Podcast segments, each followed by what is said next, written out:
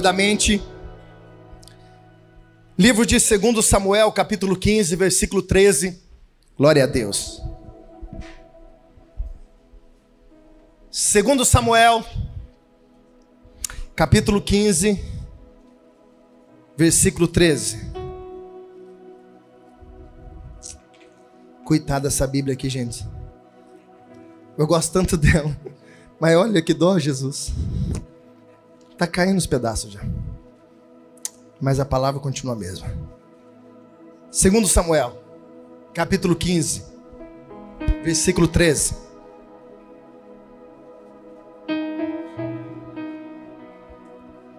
Quando você achar, sinaliza dizendo glória a Deus. Você que não achou, diga, pastor, estou procurando.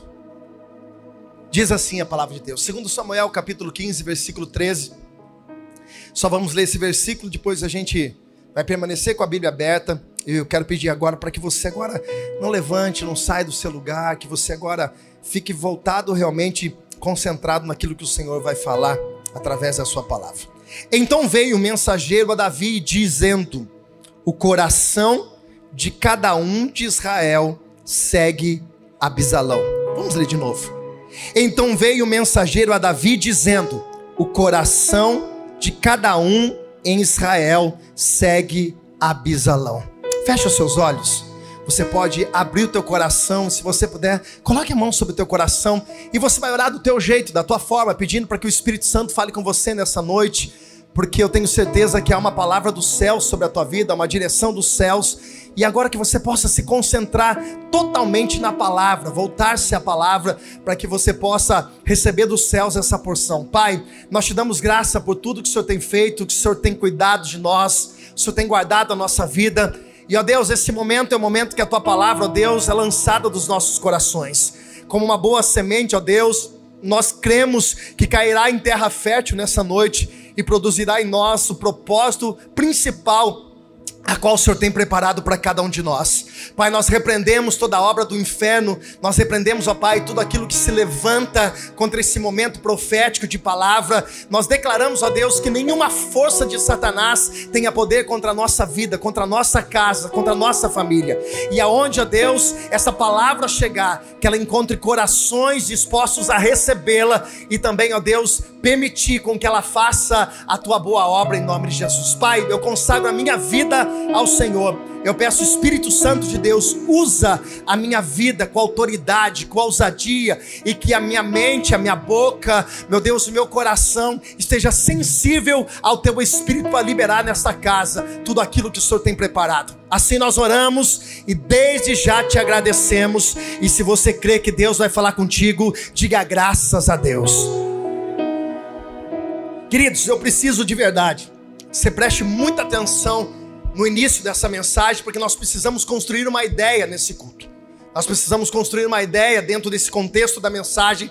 E é interessante você estar muito atento no início dela, para que você possa compreender tudo que o Espírito de Deus vai falar com a gente hoje. Preste atenção e olhe para cá. O capítulo 15, versículo 13, é o início de, um grande, de uma grande situação, de uma grande situação adversa na vida do rei Davi. E eu te explico. Aqui está acontecendo uma grande conspiração contra Davi. Exatamente no capítulo 15, a partir do versículo 13, inicia-se um momento muito difícil na vida de Davi, um golpe militar, uma situação adversa está se propagando contra a vida do rei Davi. Mas o mais difícil disso, disso tudo, não é simplesmente nós entendermos que existe um golpe a ser aplicado na vida de Davi. O mais difícil nós compreendermos aqui é que esse golpe que está sendo aplicado vem de dentro da sua casa.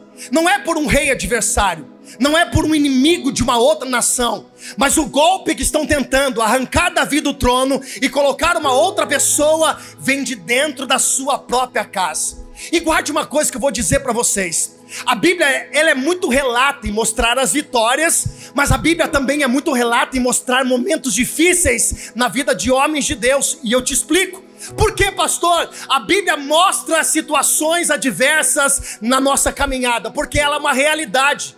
E ela ensina que homens de Deus, mulheres de Deus, também atravessam por dias difíceis, também passam por um dia de dificuldade, também tem momentos difíceis na sua vida, mas o que nós entendemos sobre todos aqueles que permanecem firmes na presença de Deus, o final de toda a história é a mesma. Qual, pastor? o nome do Senhor no final é glorificado através da nossa vida. Eu não sei como você entrou aqui hoje, eu não sei qual é a batalha que você está enfrentando, mas eu inicio essa mensagem dizendo para você: se o seu coração é fiel a Deus, independente do que aconteça no meio da tua trajetória, já pode levantar a tua mão que tem, tem uma palavra profética para tua vida. No final de tudo isso, você vai entender que o nome do Senhor será exaltado e glorificado através da sua vida. Posso ouvir um glória a Deus por isso?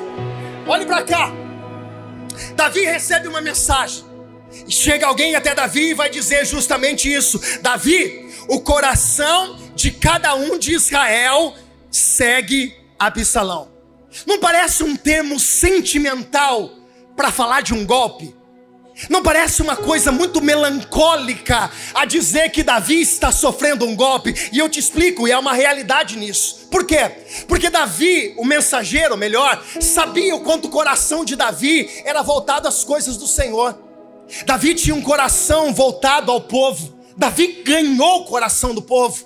Davi é aquele rei, João, a qual a Bíblia diz que quando ele vencia a batalha, o povo gritava espontaneamente: Saul matou a mil, mas Davi, ah, Davi, Davi matou a dez mil.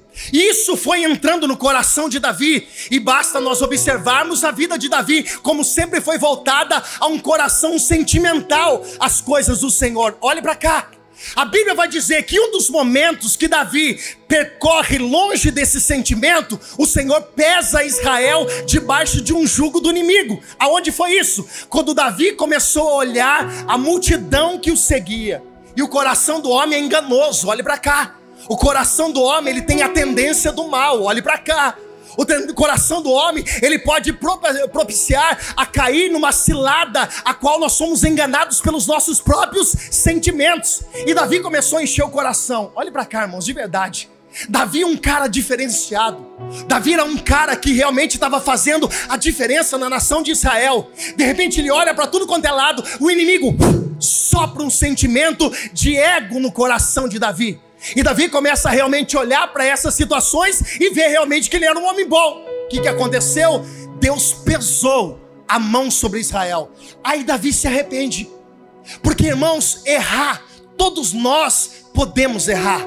O problema é o que acontece após o ato de nós termos a consciência de um erro, de uma falha. Davi se volta a Deus. E olhe para cá. Davi vai para a eira de Araúna, pega bois, sacrifica ovelhas e diz: Olha, Senhor, essas ovelhas não têm culpa de nada. Eu sou o culpado. O que, que Deus estava vendo ali? Um coração voltando novamente para a presença de Deus. Preste atenção que nós estamos construindo a mensagem. Davi era um homem muito sentimental. Davi era um homem que amava o povo. E agora a notícia que vem para Davi é justamente essa, num tom sentimental, dizendo: Davi, as pessoas que estavam com você não estão mais. Aquelas pessoas que diziam que amavam você, Davi, não ama mais. As pessoas que bateram na tua costa, Davi, não te amam mais. E aqui vem um baque, uma bomba sobre a vida de Davi. Davi está sofrendo um golpe emocional. Só que, irmãos, a gente não pode deixar de pensar em falar de, Novi, de Davi em relação a essa notícia. E eu te falo por quê? Porque Davi foi considerado na Bíblia um homem segundo o coração de. Me ajuda a pregar. Um homem segundo o coração de. E aqui Deus me revelou algo muito interessante. Preste atenção. Davi estava perdendo o amor de algumas pessoas. Davi estava sendo abandonado por pessoas que ele ajudou.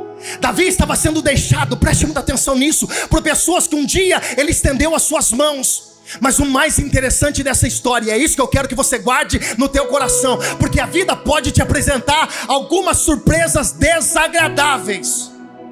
A vida pode te apresentar algumas surpresas que você não queira. Mas o que é interessante aqui, que o primeiro coração que Davi ganhou não foi o coração dos homens. Pastor, eu, eu, eu não estou entendendo. O senhor, o senhor consegue dar uma melhoradinha para mim dar uma compreendida? Claro que eu consigo. o primeiro coração que Davi ganhou foi o coração de Deus.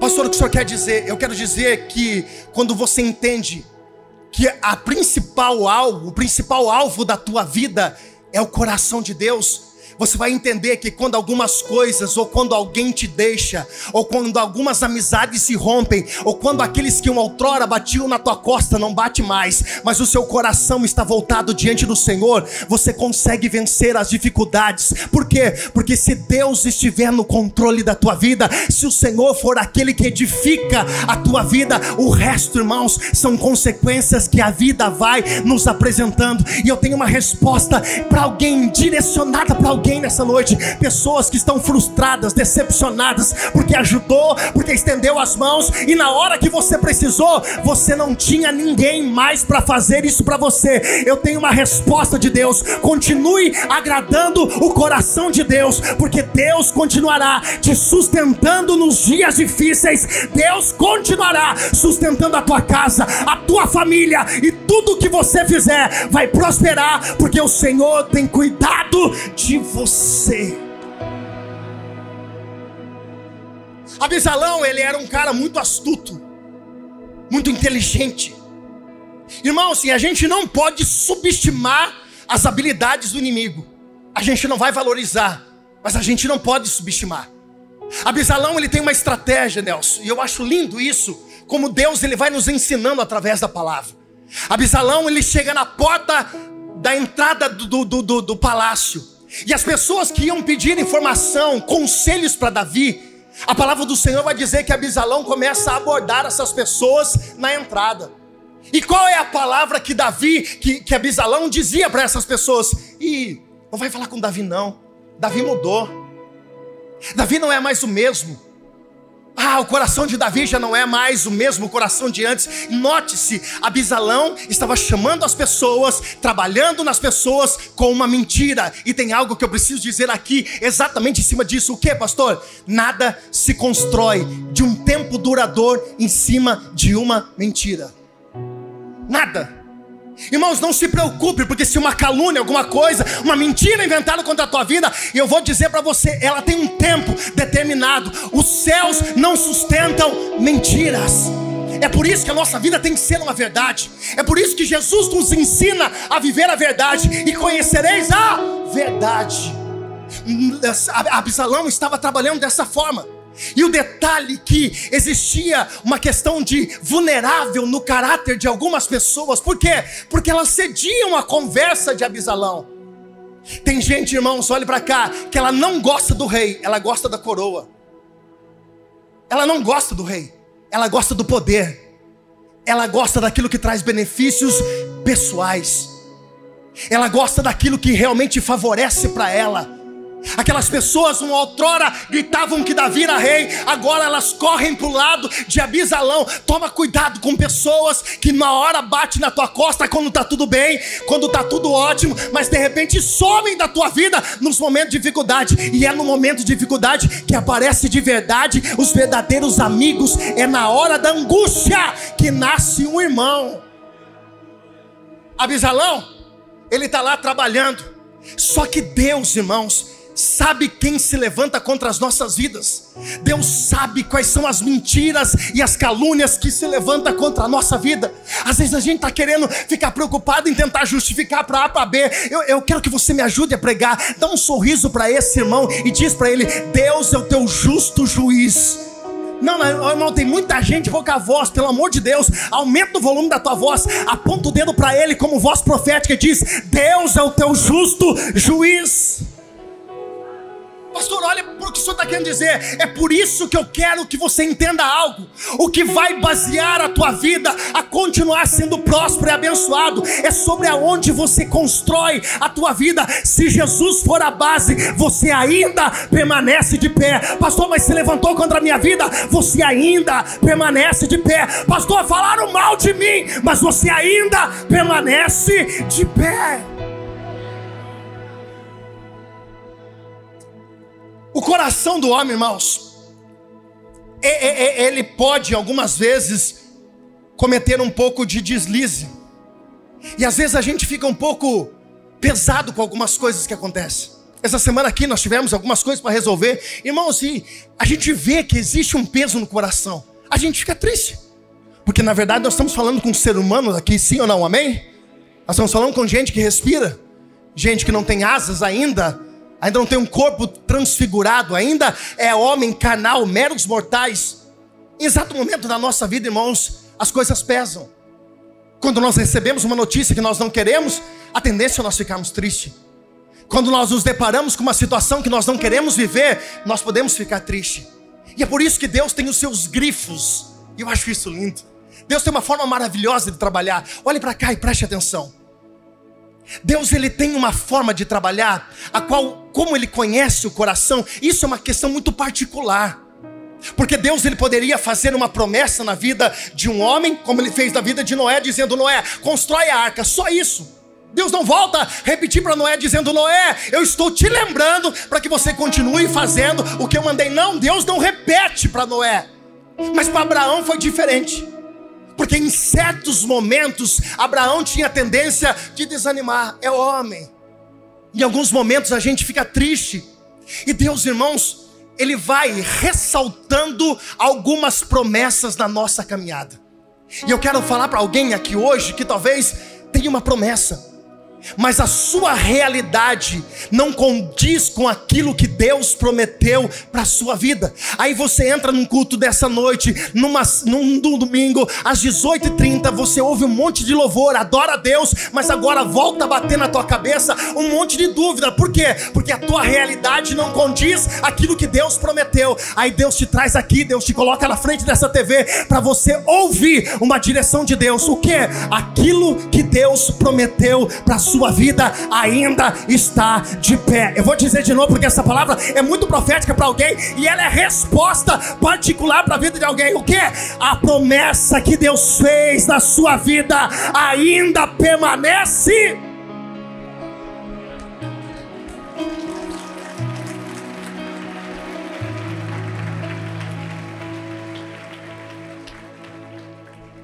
Davi é homem de Deus mas ele fraqueja. Aí no versículo 19, eu vou ler para a gente ganhar tempo. No capítulo, no versículo 19 do capítulo 15, vai aparecer alguém na vida de Davi.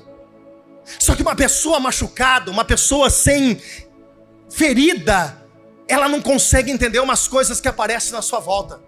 E é por isso que eu quero que você fique atento, porque às vezes tem resposta de Deus batendo na tua porta e você está achando que não é. Preste atenção. No versículo 19 vai dizer: E disse, pois, o rei a Itai, o Giteu, por que irás tu também conosco? Volta-te e fica-te com o rei, porque és estrangeiro e também desterrado do mesmo lugar. Olha para cá o que, o que Davi fala para o rapaz. Chega alguém e diz para Davi: Davi, eu quero ir com você embora. Aí Davi diz: Não, você não vai. O cara fala: Não, mas eu quero. Aí Davi diz: Você não vai. Aí o cara fala assim: Eu quero. Davi fala: Não vai. É uma discussão entre os dois. E aí, olha, olha a fala de Davi, irmãos. E aqui que eu quero que você preste atenção. Davi, ainda sendo o rei Israel, vai dizer o seguinte: volta com seu rei. De quem Davi estava falando? Do cara que estava se levantando contra a vida dele, Absalão. Davi estava entregando, jogando a toalha, dizendo: Eu não sou mais rei. E tem muita gente, irmãos, que quando atravessa um problema, quando passa por uma dificuldade, sabe o que ela faz? Ela joga a toalha, ela entrega os pontos, ela desanima, ela abre mão de projetos de Deus, ela abre mão de sonhos que Deus colocou no coração dela. Tem alguém aí? Tem pessoas que quando ela atravessa um momento de dificuldade, a primeira coisa que ela faz é esquecer da unção que Deus derramou sobre a cabeça dela, de que um dia uma palavra foi liberada sobre a vida dela. E o que ela faz? Ela começa a entregar de mãos beijadas o que é a promessa de Deus. E Deus está falando com alguém aqui hoje que estava a ponto a desistir de uma promessa, de um selo, de algo que Deus prometeu lá atrás. E isso já era uma verdade sobre a tua vida. Por quê? Porque Davi, irmãos, ele não reconhecia mais se como rei.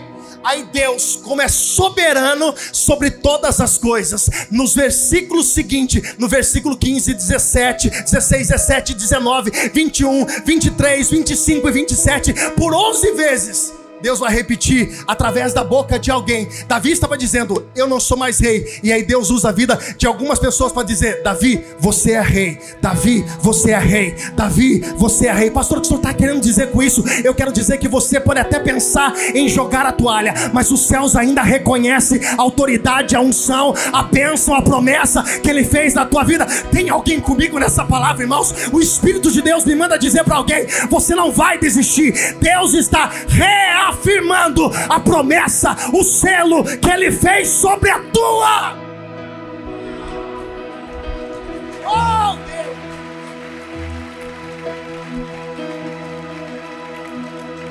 Era Deus repetindo para Davi: Davi, quanto você precisar ouvir, eu estou dizendo: nos céus ainda você é reconhecido como rei.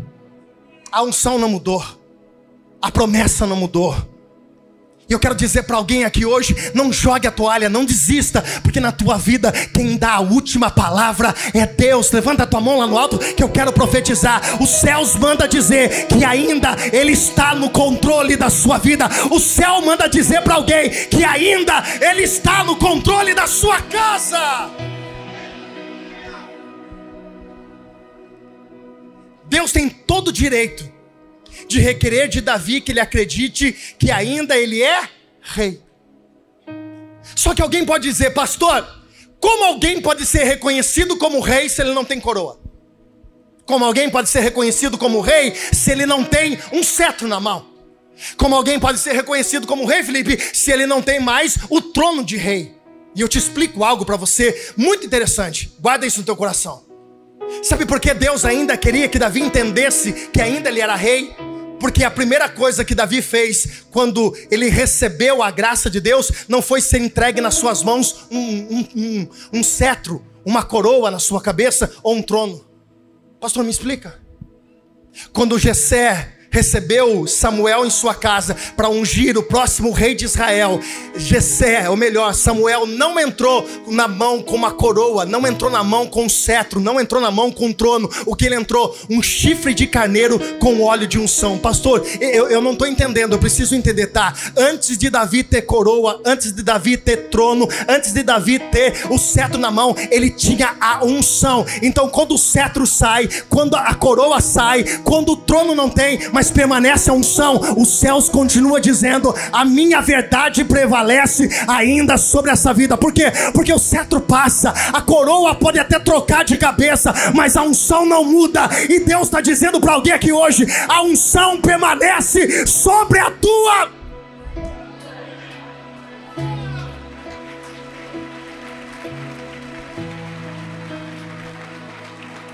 Você acha que Samuel entrou na casa de Jessé para brincar, irmãos. Davi foi ungido com aproximadamente 20 anos, com 16 anos. Ele demorou 20 anos para sentar no trono. Tem pessoas que precisam de algo palpável. Ai, pastor, é, é, é, é, quando algo acontecer e eu tocar. Irmão, deixa eu falar uma coisa para você. A tua vitória é conquistada primeiro lá no mundo espiritual. Então eu não sei o que você veio buscar essa noite, mas o Espírito de Deus me autoriza a dizer: se você crê que essas coisas já estão sendo construídas no mundo espiritual, já pode comemorar a tua vitória. Por quê? Porque aquilo que é ligado na terra também é ligado nos céus. E Deus está dizendo: se há uma autoridade autoridade dos céus, a terra tem que obedecer. Olha só, irmãos, eu acho lindo e eu preciso correr, porque nem na metade do, do, da mensagem eu estou ainda. O homem aborda Davi e diz: Davi, eu vou com você. Ele diz: Não vai. Davi, eu vou com você. Ele diz: Não vai. Aí, irmãos, em alguns momentos adversários da nossa vida, de adversidade, a gente tem o sério risco de esquecer de algumas coisas. Eu acredito, eu acredito, não está escrito na Bíblia, mas eu acredito, eu quero que você entenda isso. É uma forma de a gente conjecturar, de a gente fazer uma exegese. Eu nem sei o que é exegese. Mas é tão bonito falar exegese, irmãos. Eu até estufo o peito falar exegese. Alguém um dia perguntar para mim, hermenêutica. Eu também não sei, irmãos. Essas aulas eu faltava na, na, na, na teologia. Mas ainda bem que Jesus dá graça, a gente vai montando, é um quebra-cabeça, a gente, Deus vai dando graça. Aí, irmãos, preste atenção, eu quero que você construa isso comigo. Davi estava conversando com o rapaz, dizendo, o rapaz dizia, eu quero que você, Davi dizia, Davi dizia, não vai. O cara falava, eu quero ir, não vai. E uma discussão. Aí, irmãos, eu acredito que o Espírito de Deus soprou na, na, na mente de Davi a história da vovó Ruth. Ah, a vovó Ruth era demais. Vovó Ruth fez muita diferença. Pastor, quem que é a vovó Ruth? A vovó Ruth. Você não conhece a vovó Ruth? A vovó Ruth. Vovó Ruth fez o negócio acontecer. E eu acredito que quando Davi estava discutindo, vai, não vai, você fica, não fica, eu vou com você, não vou com você. Aí o Espírito de Deus fez assim, lembra da vovó Ruth? Quem é a vovó Ruth? Vovó Ruth, ela era só nora de Noemi. Noemi tinha tudo. Tinha casa, tinha bens. Noemi tinha um marido, tinha filhos. E o que, que aconteceu? Noemi perdeu tudo. Só que a vovó Ruth dizia para sua sogra: Olha, essa mulher é de Deus mesmo, viu? Para falar assim com a sogra? Ah, é. Dona Ruth, vou falar uma coisa para a senhora: a senhora é demais. E ela falava assim: Ó, eu tô com você, Noemi. Noemi não tinha nada. Noemi não tinha? Tinha perdido tudo, mas ela disse: Eu tô com você. Os teus carros serão os meus carros, o meu coração será o teu coração. Nós estamos juntos, misturados. Aí Davi ficou pensando há uma coisa diferente aqui. Porque ficar com quem não tem proposta é alguma coisa, mas ficar com quem tem promessa é algo totalmente diferente. Porque o momento você pode não ter nada, mas a promessa vai continuar falando com você. Olha para quem está do teu lado, me ajuda a pregar e fala assim: cola em mim. Fala assim, anda comigo, pode falar, pode falar. Bate no peito agora, pode falar assim, pode subir. Deixa o orgulhinho só um pouquinho crescer, depois não é desce, não, não é murcha já. Olha para você, pode andar do meu lado. Pode ser que eu não tenha nada hoje, mas eu tenho uma promessa sobre a minha vida. Pastor, fulano não tem nada, não, mas ele tem uma promessa. Cola nele que é sucesso. Dá um sorriso pro irmãozinho do lado de novo assim, pode ficar do meu lado. Cola em mim, fala para ele assim, cola, cola, cola, cola. Aí Davi lembrou Vovó Ruth fez isso. Então vamos fazer o seguinte, irmão. Permanece. Agora, irmãos, guarde uma coisa no teu coração. E eu estou quase correndo para encerrar, concluir a mensagem. Guarde uma coisa no teu coração. Você precisa, olhe para cá. Você tem a obrigação, não é que você precisa, você tem a obrigação de acreditar no poder da semente. Como assim? Davi, através de Ruth, Ruth teve filhos, Ruth teve netos, Ruth teve bisnetos e chegou Davi. Então Davi, ele era fruto de uma semente de obediência. Davi era fruto de uma semente de de obediência. Então, eu e você, pegando esse gancho, nós somos obrigados acreditar no poder da semente.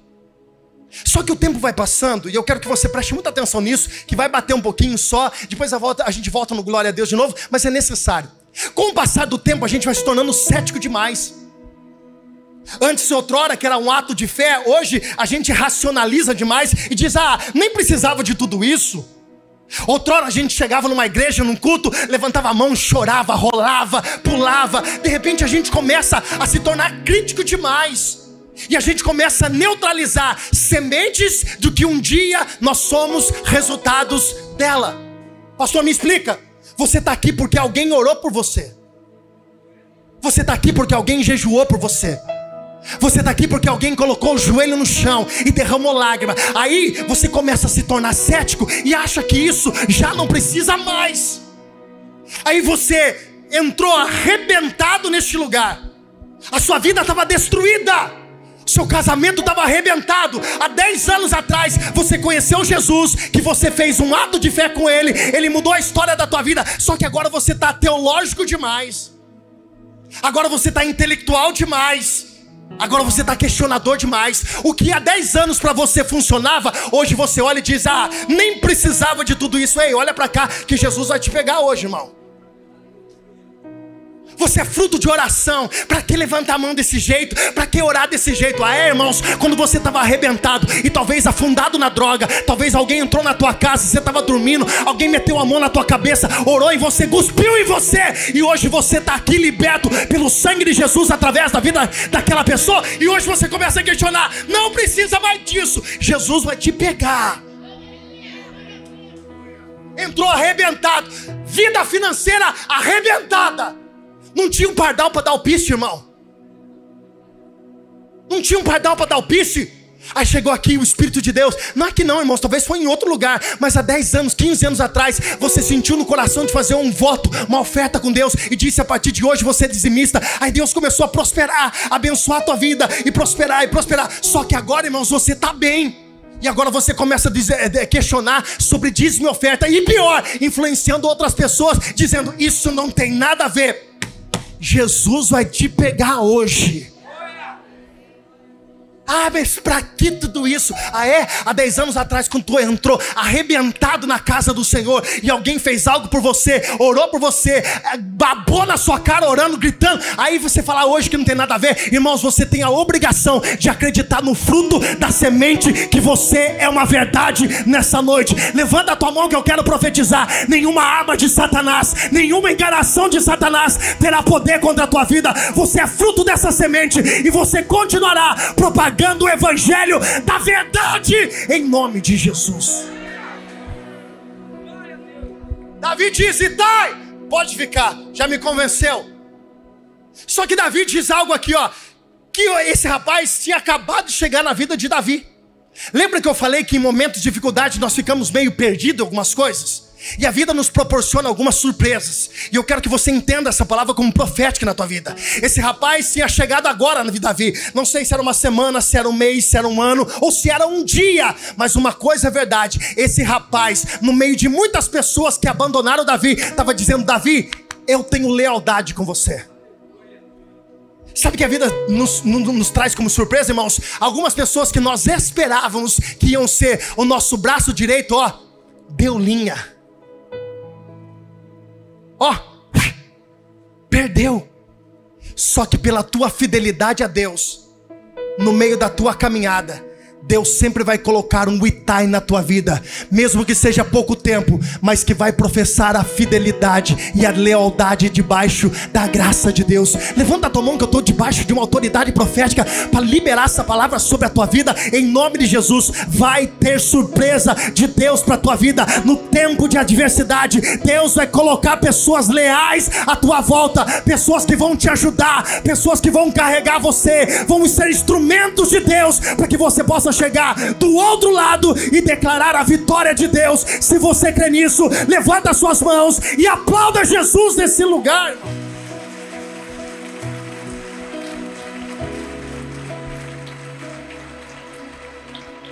Eu corro para encerrar. A Bíblia vai dizer que quando Davi está neste momento, a arca da aliança ela vem Alguns sacerdotes vêm trazendo a arca da aliança. E olhe para cá, se você olhar apenas desse ângulo da mensagem, você pode dizer assim: glória a Deus. Por quê? Porque Davi está desesperado e a arca da aliança está chegando. A arca da aliança é a presença de Deus. E talvez, não lendo completamente o texto, você vai achar que isso era um bom caso. E eu vou explicar para você rapidamente. Por quê? Porque Davi olha para aquela situação, a arca da aliança vindo, tirada de Jerusalém e chegando até a presença de Davi, Davi repreende o sacerdote. Qual é a ideia que os sacerdotes tinham?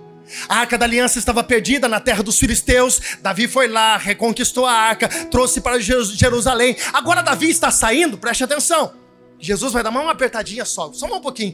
Aí ele, ele sacerdote pensava: se Davi tirou a arca dos filisteus, trouxe para Jerusalém, agora Davi está indo embora, a arca da aliança precisa ir com ele. Aí Davi diz: não é isso não. Davi, Davi não estava brigando com a presença de Deus, Davi estava brigando com a autoridade, ou melhor, com a forma que eles estavam conduzindo a arca da aliança. Olhe para cá. Davi estava dizendo: Eu fiz realmente isso. Mas a arca da aliança não é minha propriedade. Porque as suas conquistas espirituais não são as suas propriedades. As suas conquistas espirituais não são as suas propriedades. Pastor, eu ganhei cinco pessoas para Jesus. E agora, se eu sair, se eu for para algum lugar, essas pessoas vão, vão comigo. Oi? Elas não são sua propriedade. Você tem o poder de influência positivamente na vida de pessoas.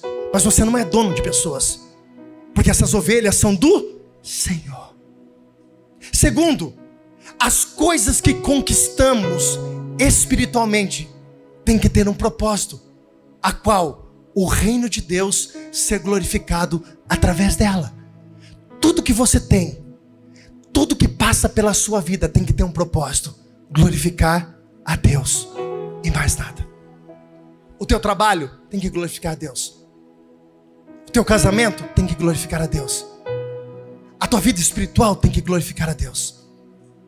Davi entende, irmãos, que arrancar a arca da aliança de Jerusalém é gerar em Jerusalém uma bagunça.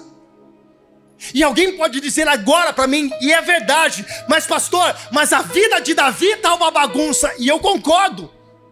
Só que não é porque a vida de Davi está uma bagunça, áreas da vida de Davi está uma bagunça, que ele vai pegar a vida espiritual e fazer dela uma bagunça. Espera aí que Jesus vai te pegar de novo, não corre não. Como assim, pastor? Não estou entendendo. Você está passando por um momento difícil na tua vida, em alguma área da tua vida. Aí, literalmente, o inimigo sopra no teu ouvido. Já que está ruim nisso, mete o pé na jaca, enfia o pé na jaca, já manda todo mundo embora e vai abraçar o capeta. Ah, é? Toma cuidado.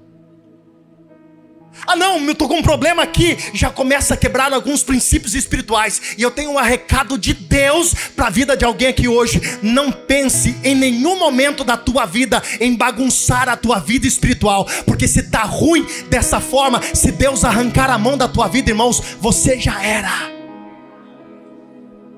Tem gente que brinca, não porque eu estou passando por um problema nessa área, então eu posso fazer tudo. Gera uma bagunça, toma cuidado, não mexe na tua vida espiritual. Uma coisa é ter um quarto bagunçado, outra coisa é ter a casa inteira bagunçada. E Deus está dizendo para pessoas aqui hoje: conserta a tua casa, conserta o teu altar. Uma coisa é ter dificuldade numa área, a outra coisa é você pegar essa bagunça e jogar para a tua vida espiritual. Jesus está dizendo para alguém aqui aqui hoje e ele te achou.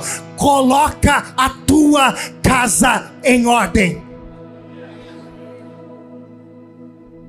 Olha para o irmão do lado, dá um sorriso e fala assim: tá entendendo, irmão? Fala assim, fala para ele assim: essa mensagem é para o irmão que não veio hoje. Também. Não, pastor, mas sabe o que, que é? Estou com um problema e aí, cuidado, irmãos. Deixa eu falar uma coisa para você. Cuidado, cuidado, cuidado, cuidado, cuidado. Como fala cuidado, cuidado, vai dizer. Para vocês. Aqui, ó. Aqui, ó. Para vocês, ó. Parece um, uns negócios. Cuidado. Cuidado. Com o conselho de pessoas que não professam a mesma fé que você. Tô passando por um problema de casamento. Aí chega pro endemoniado que já tá no décimo casamento, Fábio Júnior da vida. O que, que, eu faço? Ele vai falar pra você, mete o pé. É isso que ele sabe fazer. Irmãos, é uma realidade. A gente tem que tomar cuidado. A gente tem que prestar atenção e não pegar uma área da nossa vida que está bagunçada e jogar para o alto lá no mundo espiritual e bagunçar a tua vida espiritual. Irmãos, não peca a mão de Deus sobre a tua vida. Tá desempregado, mas permaneça santo. Tá passando por problema, mas permaneça fiel. Tá num momento difícil na tua vida, mas continue obediente ao Senhor. Não peca a mão de Deus sobre a sua vida. E eu encerro. Davi está numa marcha familiar. Imagine Davi, pastor Paulinho e os demais. A forma com que Davi está recebendo esse embate sobre a tua vida. Na verdade, não era um rei que estava perseguindo ele, era seu filho. Então imagine a cabeça de Davi. E Davi chega num momento, num estágio, numa parte crucial da história. Aqui que eu quero que você triplique a sua atenção para a mensagem, por favor. Davi chega no lugar agora em um momento da sua caminhada num vale chamado Vale de Cedron. Diga comigo, Vale de Cedron. A Bíblia vai dizer que Davi, Por mais difícil que seja o momento, e tem alguns momentos que parece, parecem que as coisas pioram, e Davi agora tem que atravessar um vale. E esse vale também é conhecido no Novo Testamento, no lugar onde Jesus ele suou sangue, lugar de agonia, no Getsemane, é o mesmo lugar. É o vale de Cedron. Só que aqui tem um detalhe, e eu quero que você entenda muito isso. Davi é o primeiro da linhagem davídica. E a Bíblia vai dizer que Davi passa pelo vale e vence. Davi passa pelo vale e Davi passa pelo vale e Jesus, vamos saltar. Davi aqui, a gente vai pular todas as gerações até chegar aqui em Jesus. Na mesma linhagem davídica, Jesus é o último da linhagem davídica. E a Bíblia vai dizer que Jesus passa pelo vale de Cedron e também não, tem que falar mais alto, né? Pode falar de Jesus, tem que falar mais alto. Da, Jesus passa pelo vale de Cedron e? Muito bem. Então nós entendemos uma coisa aqui. Qual? Só vence o vale de Cedron quem é levantado pelas mãos de Deus. Só atravessa o vale de Cedron quem é levantado pelas mãos de Deus. Ah, o diabo quer destruir a vida do fulano de tal. Vamos ver quem levantou ele. Foi a mão de Deus? Se foi a mão de Deus, não para. Ele continua. Foi a mão do homem, infelizmente, vai parar. Agora, irmãos, lembre, Davi, o primeiro da linhagem davídica, Jesus, o último da linhagem davídica, e no meio existem alguns reis que percorrem por essa linhagem. Eu vou falar de três reis: o rei Asa, o rei Ezequias e o rei Josias. O que eles têm a ver? A linhagem de Davi. E o que mais eles têm a ver? Esses homens, eles são responsáveis pelo um avivamento gerado dentro de Israel, em Jerusalém. E qual era a função desses reis? Primeiro, levar ao povo a consciência de adorar somente um Deus, a Deus, o Deus de Israel. Esses homens tinham a responsabilidade esses três reis foram responsáveis pelos maiores avivamentos que tiveram naqueles dias. Por quê? Porque eles voltavam o povo a olhar somente para o Deus de Israel. Tem alguém entendendo? Levanta a mão e diga glória a Deus. Mas tinha uma segunda função esses três reis. Qual era a função deles? Quando eles estavam pregando esse amor de Deus, do verdadeiro Deus, eles tinham uma responsabilidade porque o povo de tempo em tempo eles construíam ídolos para que eles pudessem adorar. Substituindo Deus, eles colocavam alguns ídolos, e esses três reis, Asa, Josias e Ezequias, eles tinham a responsabilidade de arrancar esses ídolos do meio do povo e jogar em nenhum lugar. Qual? Vale de Cedron. Ídolos construídos pelas mãos dos homens, para o culto dos homens. Ídolos são construídos pelas mãos dos homens. E aonde eles eram levados esses ídolos? No vale de Cedron, na sepultura, aonde eles lançavam. E se esses ídolos eram lançados, eram criados pelas mãos dos homens, eles passavam pelo vale, mas eles não continuam, conseguiam terminar, eles ficavam. Então nós entendemos o que? Que o que é levantado pela mão de Deus passa, o que é levantado pela mão do homem fica. Espera aí. Irmão, Satanás ele pode tentar o que for contra a tua vida. Satanás ele pode fazer todos os planos malignos.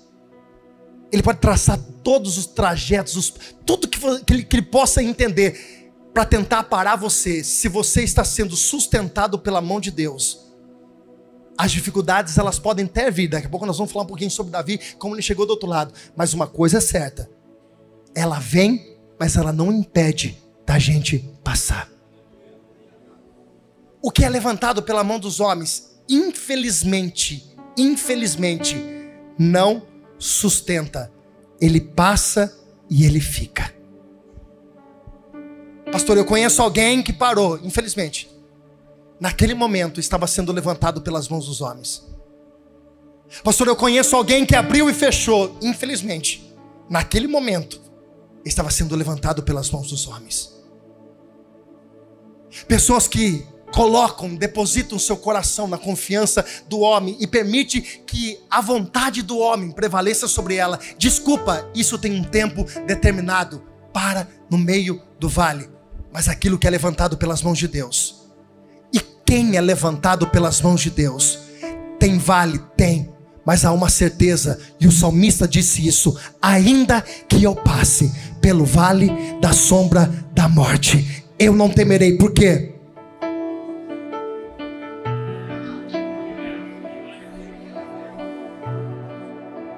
Eu tenho uma palavra de Deus para a vida de alguém aqui hoje. E essa palavra é destinada com propriedade dos céus. Se a tua vida, se o teu casamento, se aquilo que você consagrou a Deus hoje não está do jeito que você achou que deveria estar, assim diz o Senhor: o que é de Deus na sua vida vai passar por esse vale e vai chegar do outro lado não vai morrer. Pastor, mas está difícil, mas não vai morrer. Pastor, está quase impossível de super, suportar. Se é levantado pela mão de Deus, você vai vencer, você vai chegar, você vai conquistar. Eu quero que você levante as suas mãos o mais alto que você puder, porque eu quero liberar essa palavra profética sobre a tua vida. E eu não quero que você olhe para a circunstância, eu quero que você olhe para a promessa. Se foi levantado pelas mãos de Deus, vai permanecer, vai atravessar, você vai conseguir chegar do outro lado. Faz um favor para mim. Pega na mão de quem está do lado direito. Pega na mão de quem está do lado esquerdo e olha para ele e diz o seguinte: Você não vai ficar no meio do caminho. Se eu sou você, eu falava em voz um pouquinho mais alto para essa pessoa entender. Diga para ela assim: ó, o vale não vai te sepultar. Alguém precisa ouvir isso de novo, irmãos. Você não está entendendo? Eu estou sentindo uma graça de Deus para falar isso aqui agora. Você vai grudar na mão dessa pessoa de novo, com autoridade profética, e vai dizer: O vale não vai te sepultar. Diga para ela: Ele não tem autorização para te sepultar.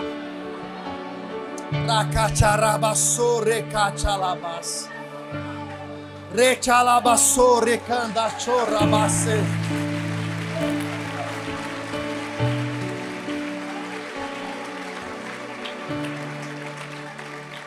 Isaías 41, versículo 10 vai dizer: Eu te sustento, eu te tomo pela tua mão direita e te sustento.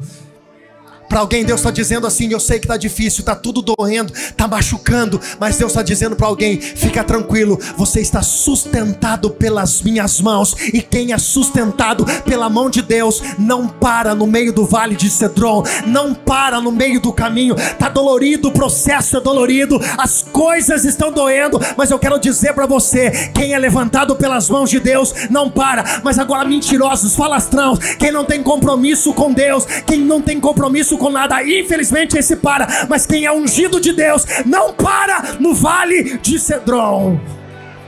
Se coloque em pé.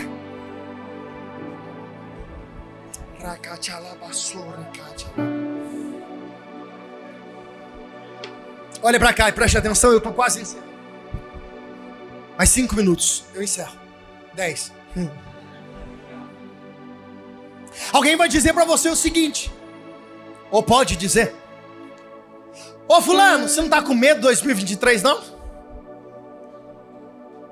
Fulano, você não está preocupado com o que pode acontecer? E alguém pode dizer assim, é que a nossa confiança, irmãos, por isso que eu falo pro irmão do lado de novo, falo assim, cola em mim que você está indo bem. Fala para ele assim, pode fazer assim, cola aqui, cola aqui, pode aqui. Sobe banda, sobe banda. Sobe banda. Se esqueceram do ensaio nosso lá no, no, na sala, do, do, do, vocês estavam tomando café e não sobe. Vocês vão lá encher o saco, tomar café agora não sabe que era para subir. Fica lá tomando café, meu. Só. E agora esqueceu? Se esqueceu a música? Não vai tocar aquela uma. Como que é aquela uma lá? Guilherme, seu filho. Como sei lá. É do Beto, como que é? A resposta é que. Essa não, hein? Essa não. Alguém vai olhar para você e vai dizer assim: Mas você está tão prepotente no meio desse vale? Você tá tão nariz empinado no meio desse vale? Dá um sorriso pro irmão e fala assim: Dá um sorriso pro irmão. Pode falar, pode falar. Agora pode, mano. Depois a gente murcha um pouquinho a bexiga. Aí acaba, fala assim: É que eu sou levantado pela mão de Deus.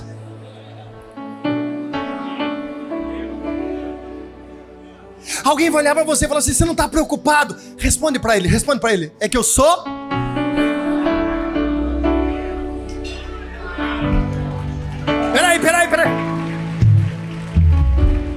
Alguém vai dizer assim para você: É, eu tô preocupado com tudo que vai acontecer. Ninguém tem certeza de nada e parece que você não está preocupado com nada. Qual é a tua resposta?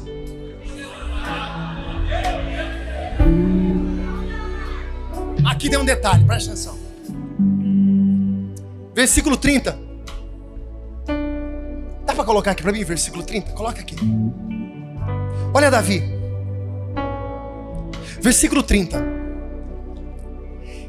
E seguiu Davi pela encosta do Monte das Oliveiras. Note-se que agora não fala mais de Vale Cedron, mas fala de Monte de Oliveira. Subindo e chorando. Como que Davi estava? É. Irmãos, não é problema você chorar. Porque enquanto você está chorando, irmão, porque tem dia que a gente vai chorar. Não é tudo maravilha. A gente vai falar, nós somos levantados pela mão de Deus. Mas tem dia que nós vamos chorar. Mas tem um detalhe aqui: ele subindo, ele estava o quê? Em movimento, andando. Então, qual o negócio para a gente atravessar o vale, irmãos? É continuar. É continuar. Pastor, tá difícil, mas continua. Você só sai do vale, só sai desse momento difícil se você continuar. Mas só que aqui tem um detalhe que eu preciso falar com você. Com a cabeça coberta, e caminhava com os pés, cabeça coberta e pés. Está invertido aqui. Por quê? Porque o certo era Davi estar com os pés calçados e com a cabeça descoberta. Só que no vale, irmãos, tem um problema. Aquilo que deveria ser mostrado, anunciado, no vale ele fica oculto. A sua habilidade, o seu talento. Sabe quando você quer que alguém veja? Que alguém fala assim, não, essa é a oportunidade da minha vida. Você se prepara e de repente quer para quem era para ver aquilo, faltou, não foi, não aconteceu. Porque no vale a gente é escondido. A nossa capacidade, a gente é escondido no vale.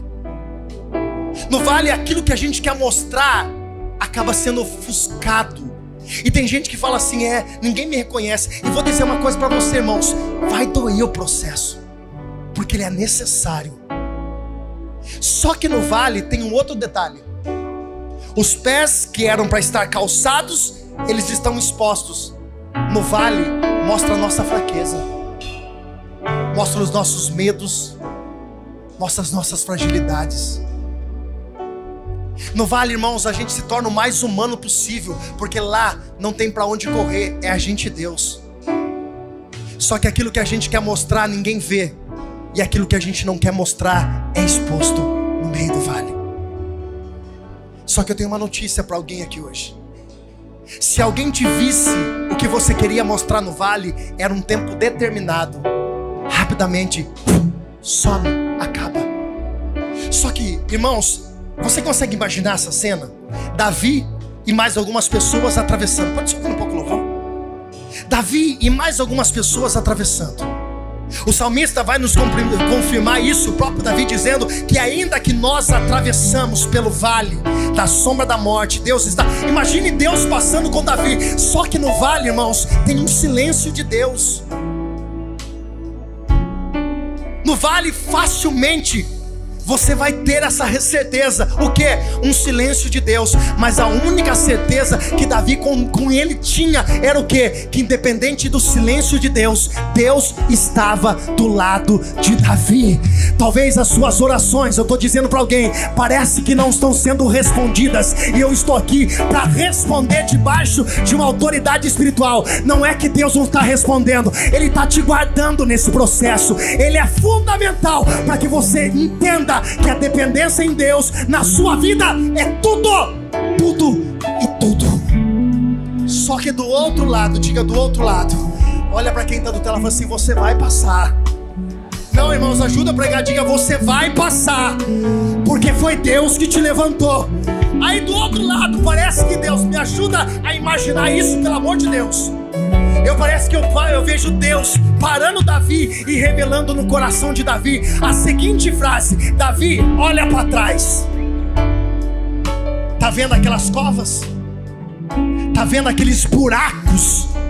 Você não está sepultado lá, porque você foi levantado pelas minhas mãos, Davi. Eu quero que você levante a tua mão, porque eu quero liberar uma palavra profética para tua vida.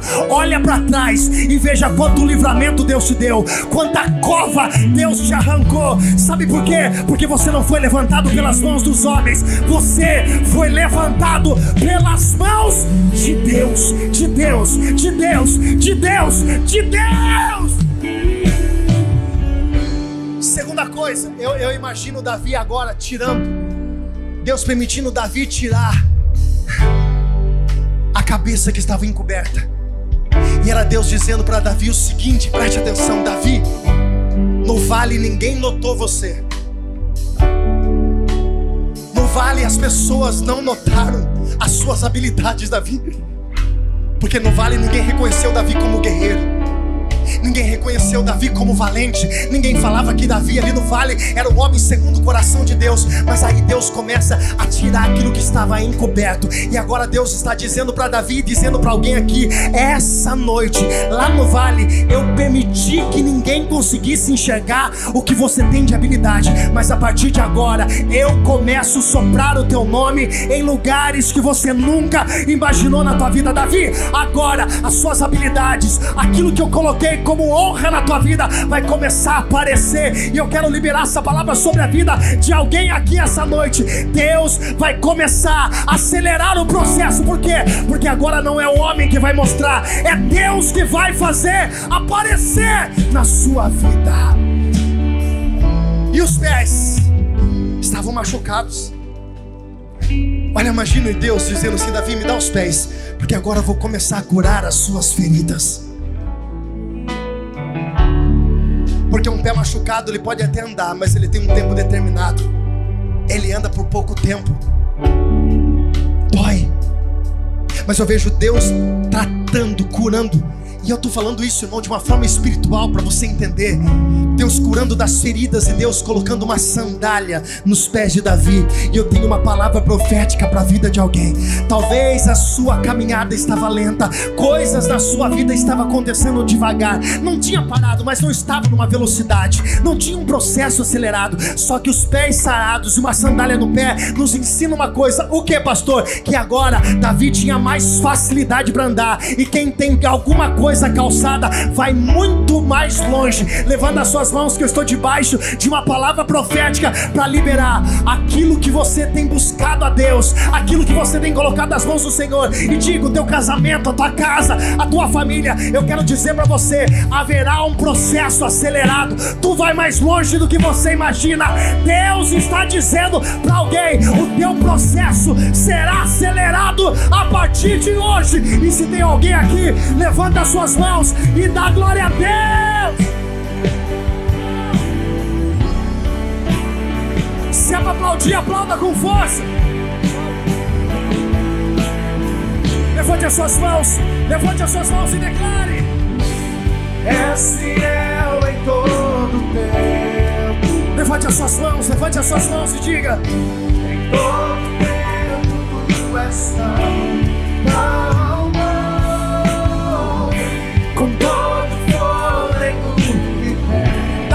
a sua voz. Dá para aumentar a sua voz. Oh! Se Deus é fiel, Senhor, tu és fiel, Senhor. Fiel em todo tempo. Diga! Oh! Em todo tempo tu és tão,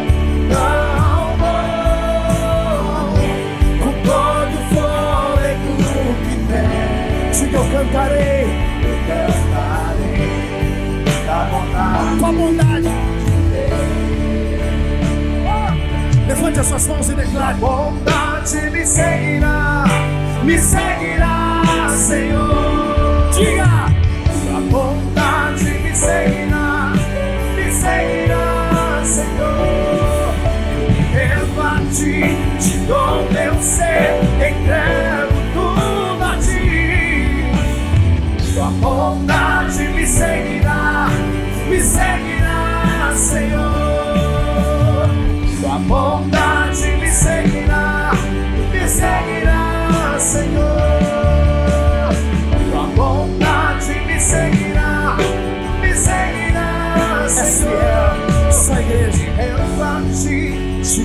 meu ser.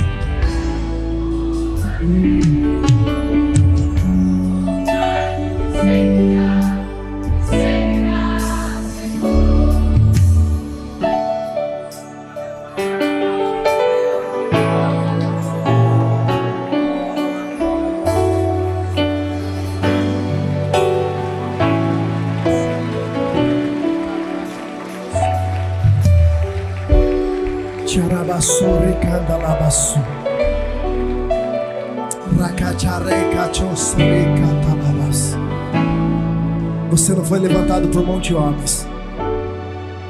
Você foi levantado pelas mãos de Deus. E o que é de Deus na sua vida vai permanecer de pé. Sabe como que essa história termina? Do mesmo jeito que ela começou. Lembra que eu disse que todos os momentos difíceis na Bíblia, ela tem pelo menos dois ensinamentos. Um, mostrar que todos os homens de Deus também atravessam por dificuldade. E o segundo, é mostrar que a fidelidade de homens de Deus, lá no final, lá no final, o nome do Senhor é glorificado através da nossa vida. Sabe como terminou essa história? Do mesmo jeito que nós começamos a mensagem. No final, lá no final, você vai entender que valeu a pena e que o nome do Senhor será glorificado através da sua vida. Levanta a mão o mais alto que você puder e diga: Eu sou levantado pelas mãos de Deus. Você pode aplaudir Jesus nesse lugar?